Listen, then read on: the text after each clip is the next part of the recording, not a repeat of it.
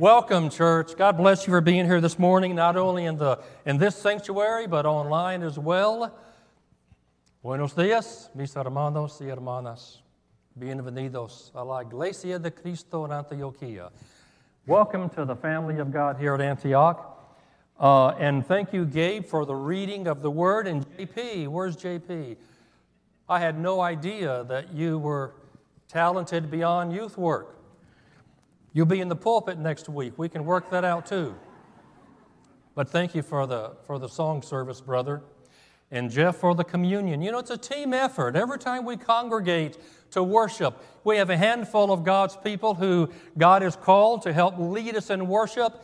You know, we are the actors, all of us. We are, we are um, praising God, who is the audience, if you will. If this were a, if this were a theatrical performance, don't ever think that the one up here is an actor or that somehow God is a director directing this heavenly worship and that somehow you're the audience. All of that is wrong. You, we are the actors. If there are any directors, it's people like JP who are leading the singing, helping us. Well, let me see if this is really an aside. If we're the actors and those who kind of lead us, help direct us, who would the audience be? Yeah, it's God. It's always God. So, anyway, God bless you for being here this morning. Um,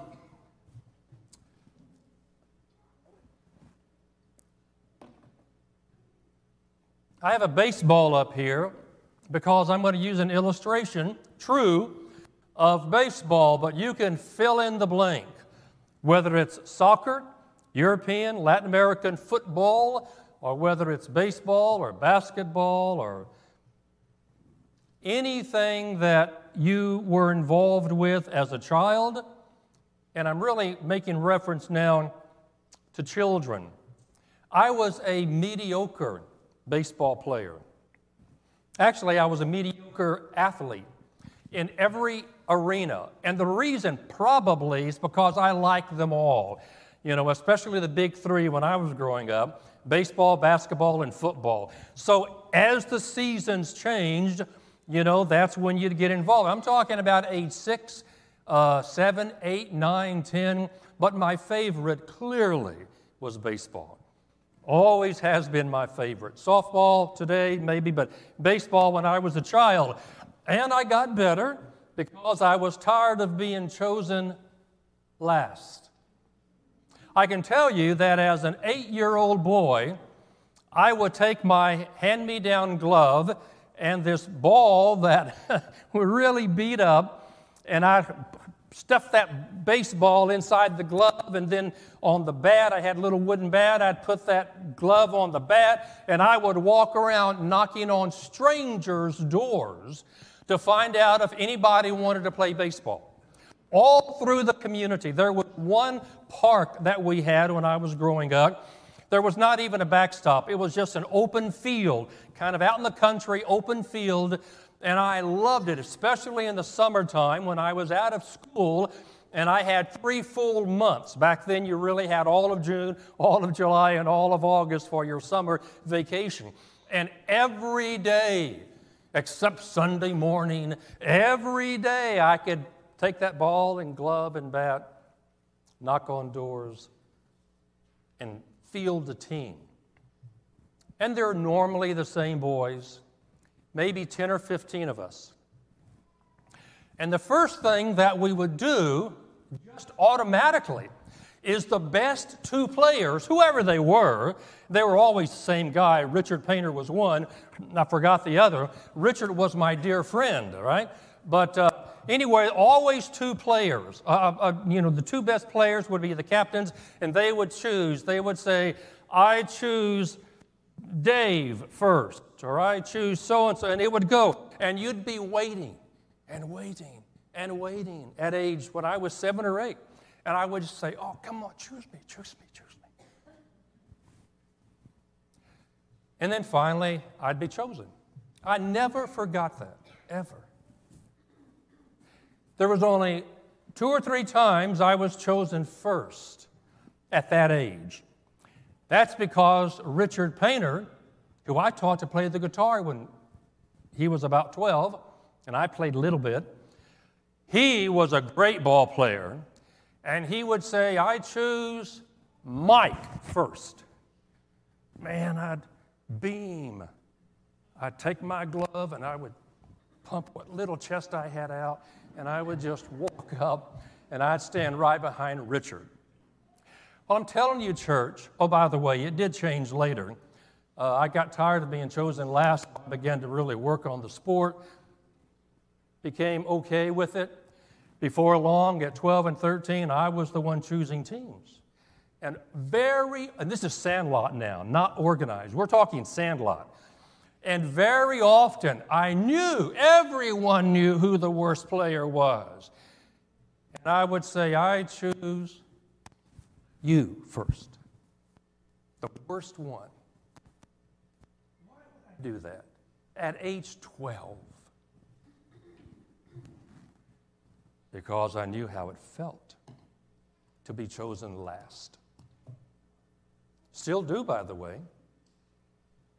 No fun to be chosen last.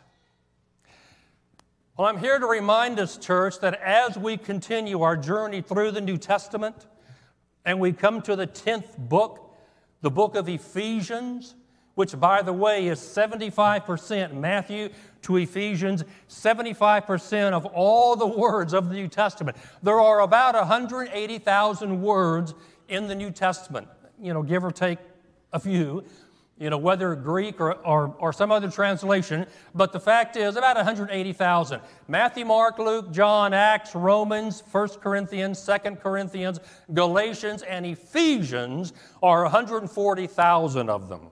There are only 40,000 words left in the next 17 books. So even though it may seem as though that we've been forever on the first 10 books of the New Testament, which we began about 18 months ago, in our journey through the New Testament, the fact is we really have covered 75% of the Word of God in the New Covenant, in the New Testament. Ephesians tells you and me, guess what? God says, I choose you first. And the reason God can choose Stephen first and Keith first and Whit first, and all of you, is because he's not looking at skill level. Thank you, thank you, thank you, thank you, thank you. You know, he's not looking at talent. He's not looking at maturity in Christ. He's looking at nothing more than he loves you and you've said yes. And God says, I choose you first. I choose you first, David or whether it be one of the shepherds. In God's eyes, there's no difference. They're children of His, they're brothers in Christ. And as Ephesians unfolds, we'll see that. Um, do you remember this movie? This was, you know, I mean, this was back in 1991. It seems like it was yesterday. This was the movie Hook. It was actually a very good movie, I thought, um, kind of a play off on Peter Pan. I've always enjoyed Peter Pan. I always enjoyed The Lost Boys and Never Never Land. Uh, just the whole storyline I thought was really cool. But this was, that's Dustin Hoffman who portrayed Captain Hook, and Robin Williams who was portraying Peter Pan. And the little girl there, uh, that's, uh, that's Maggie uh, in, the, in the movie and she is playing the, the real live uh, daughter of the grown up Peter Pan. If you haven't seen it, you'll have to look at it. I bring this up for a reason. Um, there was an occasion, and by the way, Hoffman played a great hook. There was an occasion when Dustin Hoffman, Captain Hook, was, was talking to Maggie and Jack, Peter Pan's uh, two children, and just being very mean and ugly. He is, after all, Captain Hook. And he's mean to Peter, and he's mean to the boys who were there, the lost boys, and he was just used, he was mean. So as she's being carried off, she says, You need a mother very, very badly. Come on, that was a great line.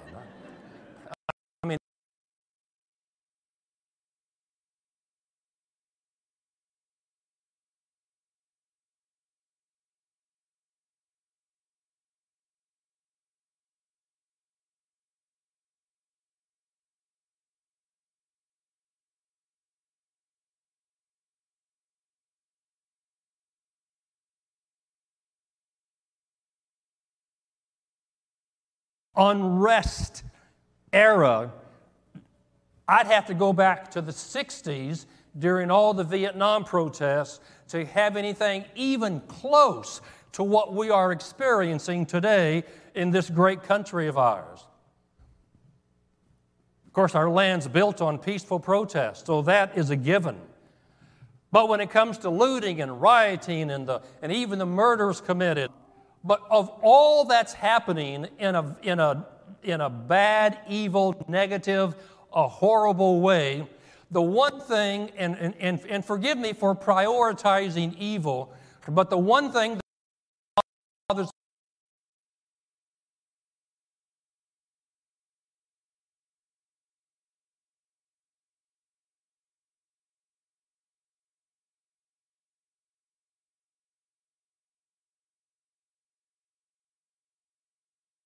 or woman on the streets, as I have experienced and heard on TV uh, and through the media in the last several weeks and months. Ever. I was four years a combatant in the military, so that means the cross is not there, not a chaplain. Spent three years, five months, and 23 days overseas in two remote, very, very remote locations with a handful of GIs together to do our job. And I can tell you, not just airmen, mostly airmen, but soldiers, Marines, and sailors the, thrown in together. I never heard such vulgarity in 1969 to 72 that, I, that I've heard on TV, just on the common person on the streets. Put the cross on, and people say, oh, here's the chaplain, zip it up, you know. So that I understand. But I'm talking about back when I was a teenager we live in such a vulgar period. And Ephesians connects. I'm going to make the connection here. I've got to do it really fast. What I was thinking of is I want to get a megahorn and I want to walk the streets and I want to be in the midst of it, not peacefully. I'm just talking about when I see such things and I want to say, You need a mother very, very badly. Or, in the words of the Lord's text, you need God very, very badly. You need God very, very badly. We all need God, but you need God very, very badly. The book of Ephesians describes that feeling. It describes being chosen last and God choosing you first, and the feelings of you know, I can't do anything right. I'm not very good at what I do. And the other feeling of just, God, we need you so desperately. Um, the book of Ephesians, let's read the first three verses. In fact, let's just read it together. I need to get you involved in this. So, so just, can you read it? I know it's a fairly small font. If you can't, just, mm, just through the mask, you know, just, are you with me? Here we go. Let's read it together. Paul, an apostle of Christ Jesus by the will of God, to the saints who are at Ephesus and faithful in Christ Jesus. Grace to you and peace from God our Father and the Lord Jesus Christ. Blessed be the God and Father of our Lord Jesus Christ, who has blessed us in Christ with every spiritual blessings in the heavenly places. It is a absolutely beautiful text. Let me give you a quick background of Ephesians. Then we're going to look at the outline. I'm going to share one point, and then the sermon will be over. And then for the next two or three weeks, we're going to talk about Ephesians. We're going to unpack it from Ephesians chapter 1 all the way through chapter 6. Okay, the background is Paul is in prison. We often find Paul in prison. He's in prison in Rome and he writes four epistles, four letters from Rome. He writes Ephesians, Philippians, Colossians, and Philemon. all around AD 62 when Emperor Nero was in charge.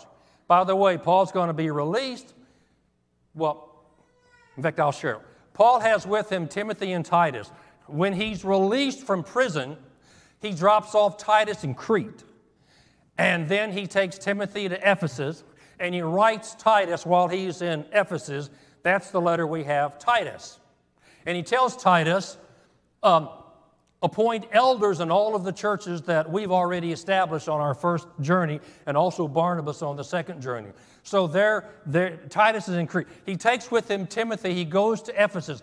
Ephesus is located in the western part of the country of Turkey today. I was practically there for about two years, but the western part of Turkey, Asia Minor in the Bible. While at Ephesus, he appoints Timothy to a leadership position. I believe one of the elders. That's why he says, Let no one despise your youth. As an evangelist, there would be no problem with that. But as a pastor, a shepherd, an overseer, there was a problem with it. And Timothy must have been a young man. But Paul appointed him as, as Paul could, you know, given him the, the, um, you know, the power from, from, from, from God. So, anyway, Timothy was there at Ephesus. Paul goes to Macedonia across the Aegean Sea in what is now northern Greece. He goes to Macedonia and he writes Timothy, First Timothy. Then he's rearrested, arrested again. He goes back to Rome for a second imprisonment in Rome.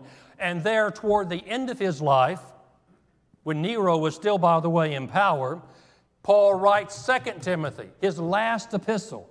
And that's when he says in 2 Timothy 4 the point of my departure is at hand. I fought the good fight, I finished the race, I have kept the faith.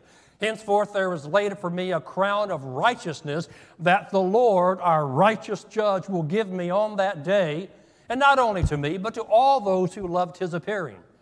And soon after that, apparently, church history says that Paul was decapitated. He was executed by Nero. So, why would he write Ephesians? And why is the connection with the vulgar use against God today and letter to the Ephesians? To begin with, Ephesus was the epicenter of the goddess Diana. And there was all sorts of frivolity going on in Ephesus. Ephesus is the fifth, was the fifth largest city in the Roman Empire. Rome, Alexandria, Antioch of Syria, Corinth, and Ephesus. We're talking about a large metropolitan city that was dominated by pagan worship. And so Paul is writing them. And as he writes, this is what he tells them. There are six words I want you to remember today. In fact, you can, you can just repeat after me blessings, behavior, learn, live, talk, walk. The first, this, is, this book is neatly divided into two parts. Chapters 1 through 3, first part, 4 through 6, second part. Chapters 1 through 3 talk about the believer's blessings. God has blessed you in Christ. God has chosen you, Christ has redeemed you, and the Spirit has sealed you. We have blessings in Christ, chapters 4, 5, and 6. Therefore, behave accordingly. Get that megaphone out. You need God very, very badly. Blessings, behavior. Learn about the Word of God, live the Word of God. Talk God, walk God. And so you've got two natural divisions. The first three chapters really talk about God choosing you, Jesus redeeming you, and the Spirit sealing you. Those are critical for us to understand before we live for Christ on the streets of Antioch or the streets of any city in the world.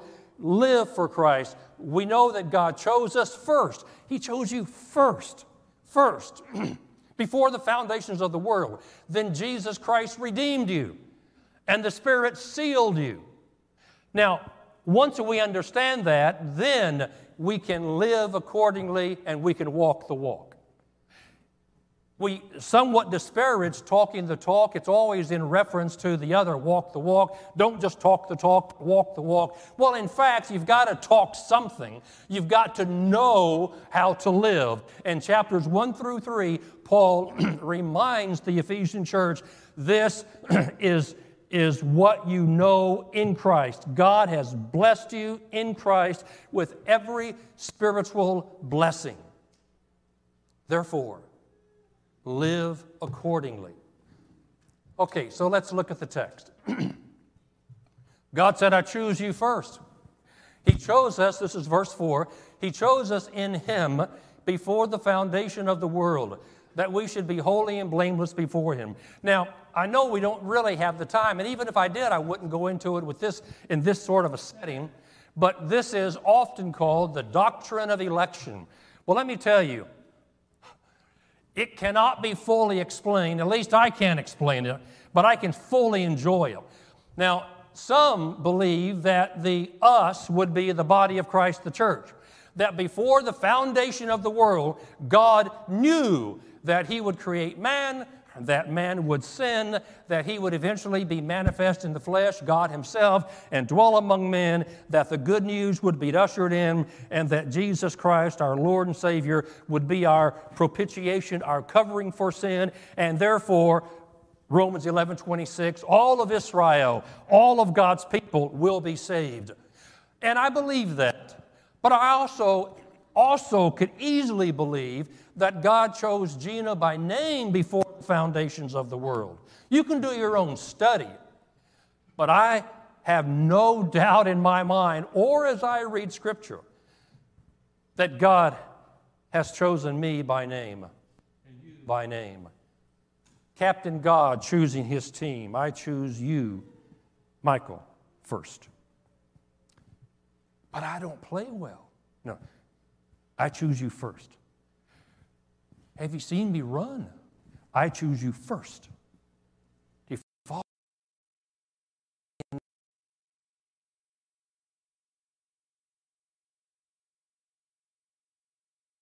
Much, I don't do this, that, or you fill in the blank. I choose you first. Do you want to be in my team or not? Yes or no? You say no, okay. Say yes, you're on my team. And when I put you on my team, you're a player. And as you grow with me, you know, you learn the skills. You know, that's the whole point of living for Christ. Am I a better, do, do, do I behave better now than I did when I was 25? I can, not that, I, why?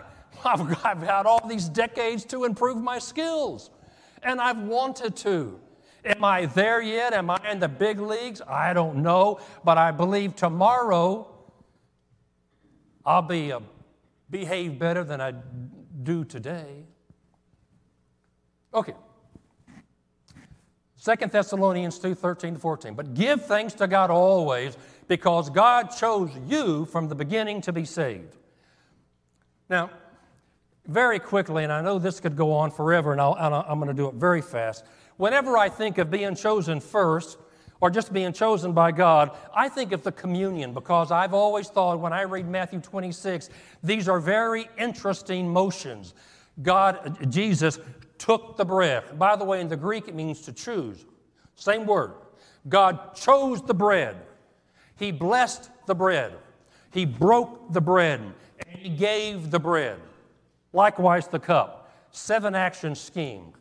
God chose the cup, He blessed the cup, and He gave the cup. I believe that Scripture clearly teaches that God chose you, He blessed you, Ephesians 1 3.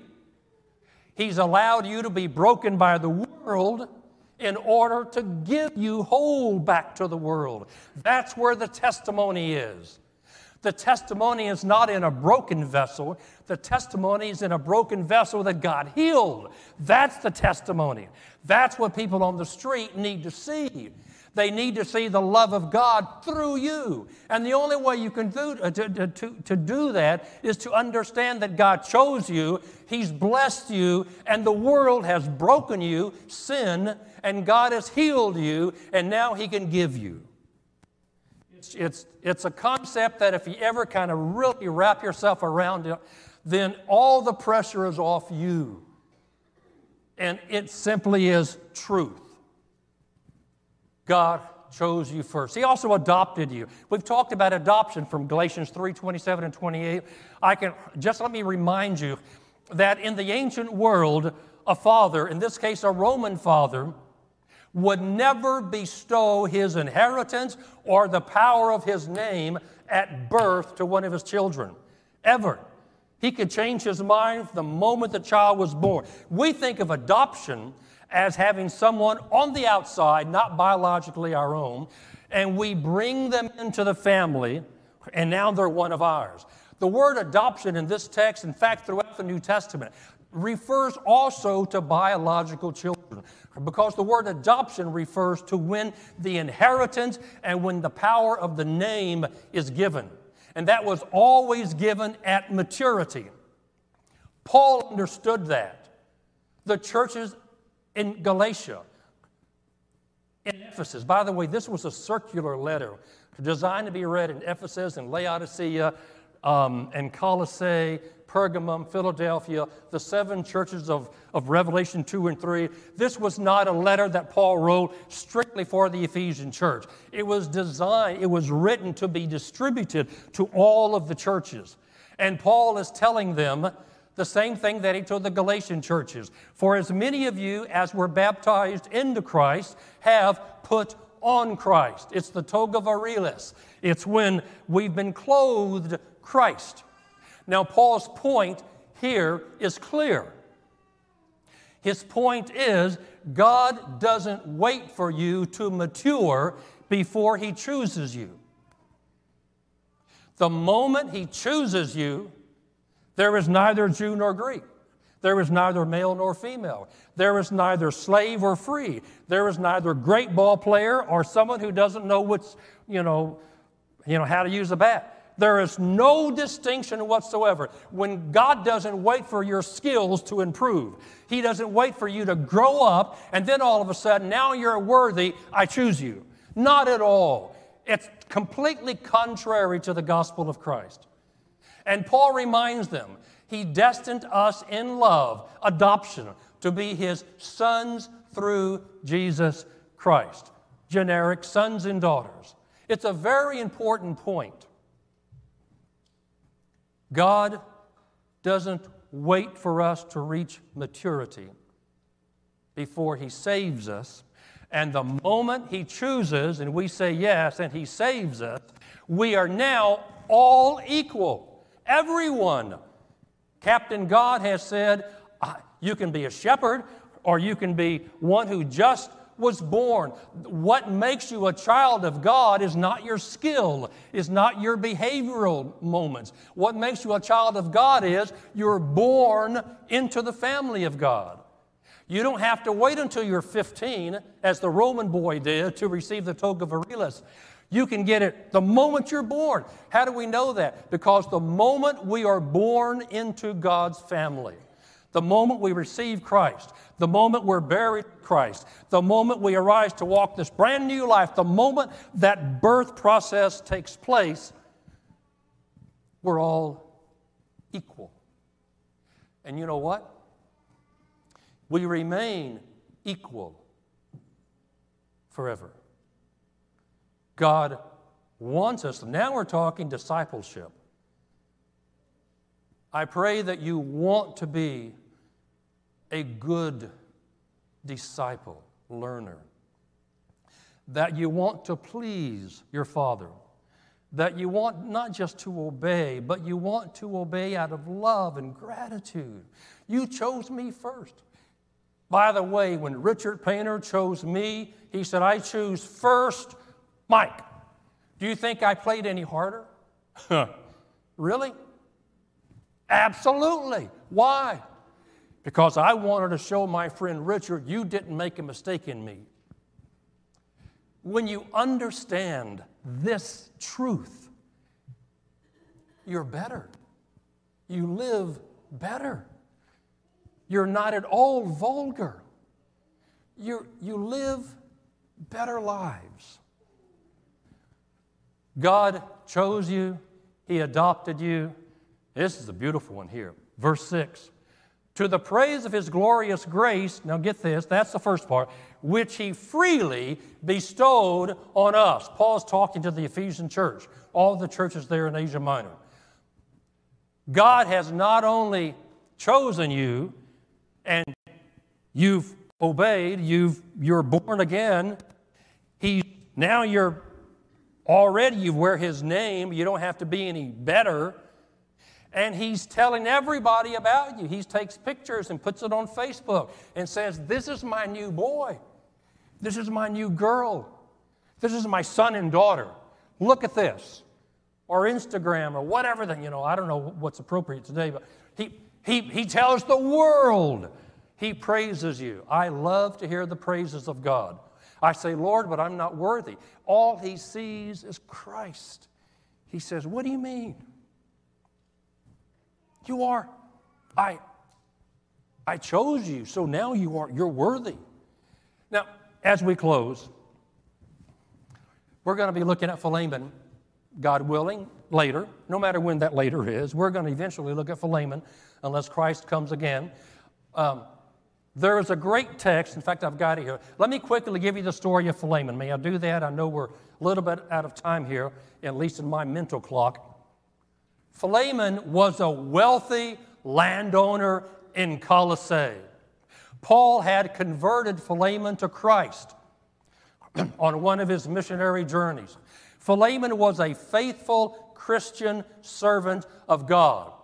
And in the ancient world, there were slaves and servants, and Philemon was a wealthy man, so he had some. God changes that when he's talking about the body of Christ. Neither slave nor free, that's his whole point. Onesimus was a slave. Onesimus ran away from his master Philemon. Guess where he ends up? in Rome. And guess by the providence of God who he meets.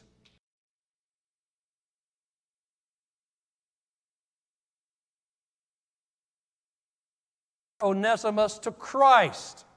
Now tell me, who is greater, Philemon or Onesimus in God's eyes? They're equals, they're brothers. They're exactly the same. And so Paul says in this letter, I could tell you, Philemon, as an apostle of Jesus Christ, that you'll do the right thing, but I want you to make your own choice. And so think of Onesimus' faith. He's to Philemon. He returns to Colossae with a letter from Paul. He's a runaway slave. He returns to his master, who's a faithful Christian, and he gives him this letter. and we're going to read just a few verses. I'll read it. We don't have to read it in unison. I would have been glad to keep him with me in order that he might serve me on your behalf during my imprisonment for the gospel, but I prefer to do nothing without your consent in order that your goodness might not be made not might not be by compulsion, but of your own free will. Perhaps this is why he was parted from you for a while, that you might have him back forever, no longer as a slave, but more than a slave, as a beloved brother, especially to me, but how much more to you, both in the flesh and in the Lord. So, if you consider me your partner, receive him as you would receive me. If he has wronged you at all, anything, that to my account. This is how God sees wit through Christ. When I take my last breath, and it will happen, when I take my last breath, the first inhalation I want on the other side is Jesus Christ. Mom and dad can come later. Christ. Because without him, I can't approach the Father. And this is exactly what our Lord Christ will say to God. Receive him as you would receive me. Let me tell you, church, God chose you. He adopted you as his child, and you have all the benefits. That's what he talks about later on when he'll say the Holy Spirit sealed you. And he has heaped praise on you. By the way, you want to hear the end of the story by church history? Here, I can do it in 10 seconds.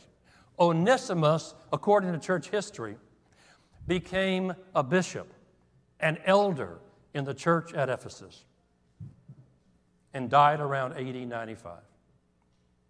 Think about that. A slave to a, an owner. Paul brings the gospel to the owner. The owner's whole trajectory has changed.